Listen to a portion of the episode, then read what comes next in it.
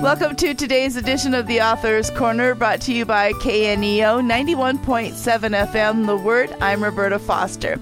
And today I welcome Amy DiMarcangelo to Author's Corner. She's written the book Go and Do Likewise A Call to Follow Jesus in a Life of Mercy and Mission, which is published by Crossway. And she'll tell you more about how to find the book at the end of the program. I'll tell you just a little bit about Amy. She is the author of another book called A Hunger for More and a regular contributor at the Gospel Coalition. She also writes about discipleship, mission, and books at her website, equippedformercy.com. She's a graduate student at Westminster Theological Seminary and lives in New Jersey with her husband and three children. Amy, thank you so much for being with us on Author's Corner. Thank you so much for having me. Well, go and do likewise. We have the Great Commission that tells us to go into all the world and preach the gospel and make disciples. So, how does your book uh, coordinate with the Word of God there? A few things. One, it's really important for Christians to see that part of the Great Commission to go and tell the world of, you know, the good news of Jesus Christ and to make disciples and to teach all that Christ has has taught is that um, part of discipleship, so just within the church, is teaching uh, new believers how to follow God. Like, what's it mean to grow into Christ likeness? Mm-hmm. What does it mean to um, apply the ethics of God's kingdom? And so, sort of rooted in that uh, as a uh, an irreplaceable and inseparable aspect of evangelism is that we are all called to emulate God's heart of compassion mm-hmm. and justice and mercy. And so our deeds of mercy are really tied to the Great Commission because it is a reflection of who God is and the God we serve. And Jesus makes us really clear as well in his parable of the Good Samaritan. So there's a lawyer who challenges Jesus and says, What must I do to inherit eternal life? Mm-hmm. And Jesus responds in a way, you know, he says, well, love God and, and love others and obey the commandments and, and you will, um, you know, and, and, and you will be right with God. And the, the lawyer is like, well, I've done all that, but who's my neighbor? And he says it, it's not in a teachable, like, I want to know God, who are you calling me to care for? It's really mm-hmm. coming in judgment, like, well, who is my neighbor? And Jesus tells this parable of the Good Samaritan, which would have one offended the listeners because the Samaritan was like the good guy in the story, and the Samaritans were hated by the Jews. So mm-hmm. God kind of choose Jesus chooses a, a very unexpected hero of the story.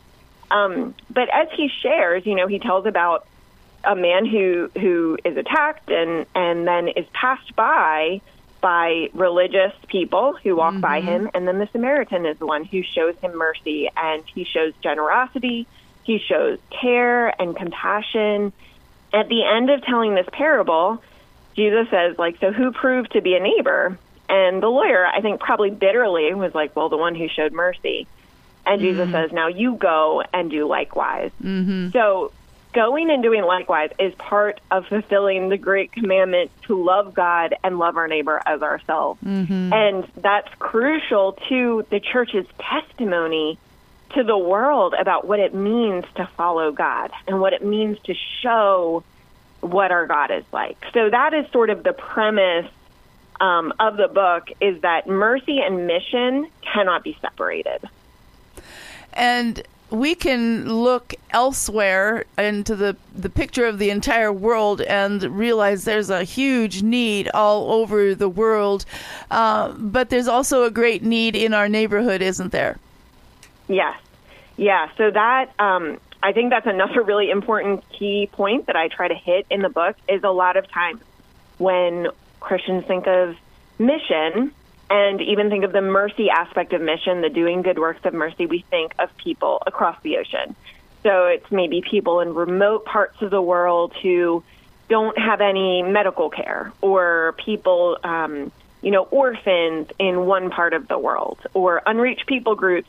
And we can forget that God has placed his people in specific times at specific points in mm, history for okay. specific reasons.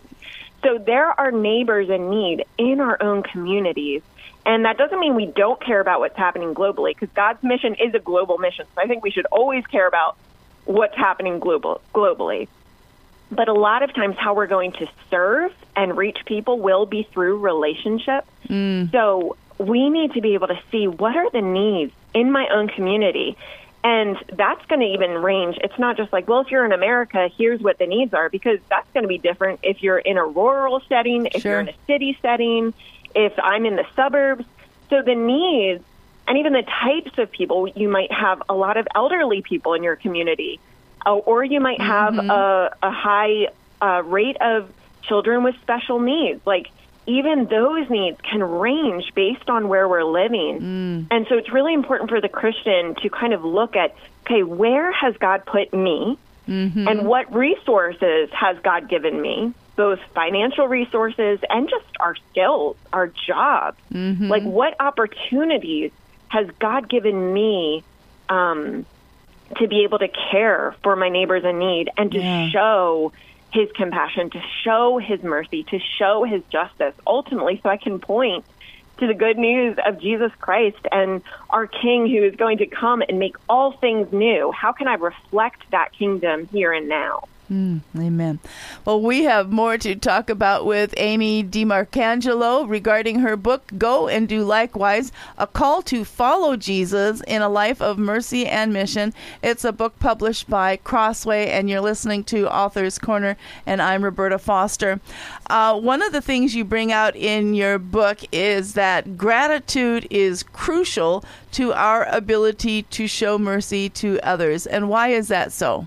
If gratitude isn't what's fueling us, and and not just gratitude in the sense of oh I've been um, you know blessed with material goods, so I want to be grateful and share, but really gratitude for God's great mercy to us, a gratitude that sees Jesus, you know, humbled himself and became a man, lived a life I couldn't live, died on the cross, paid for my sins, and has now given me this promise of an eternal inheritance mm-hmm. with Him.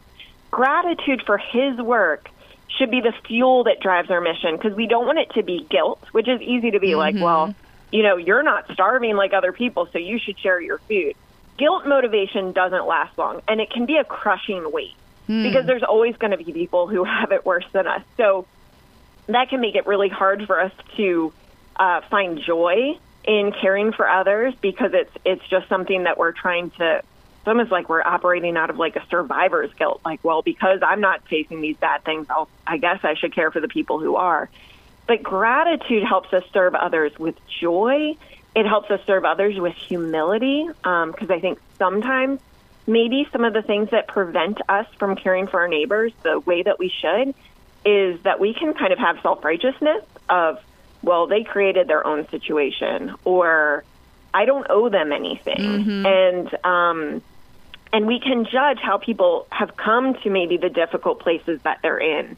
And so I think gratitude recognizes that everything we have is ultimately a gift from God. Mm-hmm. And and it recognizes the great mercy and kindness God has bestowed upon us. So then it's just going to be help it helps us freely open our hands to others, freely serve others. It helps us not then be um, upset when you know if we, if we only want to help the vulnerable who are these perfectly innocent people. Well, we'll never find anyone because there are no perfectly innocent people. Like everyone's mm-hmm. a sinner. So we even need to have this humility to know, like some of the people we serve, maybe sometimes we're going to be confronted with um, their own sin. And how do mm. I continue being gracious and caring through that? Because God is gracious and caring to me even when I sin.